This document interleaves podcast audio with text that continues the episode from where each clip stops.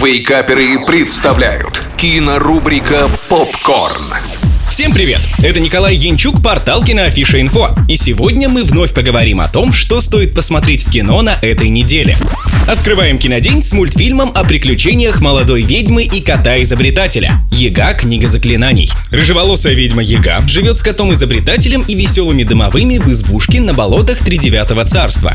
Чтобы научиться колдовать по-настоящему, ей не хватает книги заклинаний, похищенной у нее много лет назад злой колдуньей Беладонной. Внезапно судьба дает Еге шанс поквитаться с заклятой обидчицей, когда на пороге избушки появляется царевна Синеглазка. В чем сила истинного волшебства и кто окажется настоящей злодейкой? Именно это нам предстоит узнать. Одним из продюсеров и актеров озвучки стал Федор Бондарчук. И по его словам, цель мультфильма показать, как Ега превратилась в каноничную ведьму Бабу Ягу. Помимо Федора Бондарчука, свои голоса героям подарили Юлия Хлынина, Лидия Чистякова-Ионова и Елена Шульман. На мой взгляд, озвучка получилась отличной. 7 баллов из 10.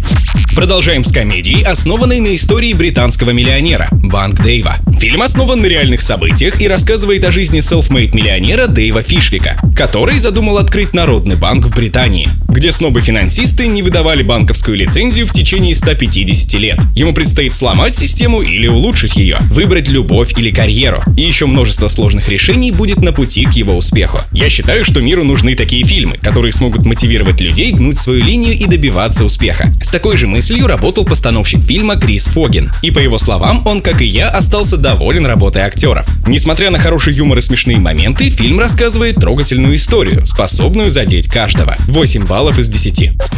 На этом все. Смотрите кино, читайте киноафишу инфо и слушайте Радио Рекорд. Остаемся на связи. Кинорубрика «Попкорн». Каждый четверг в Вейкаперах на рекорде.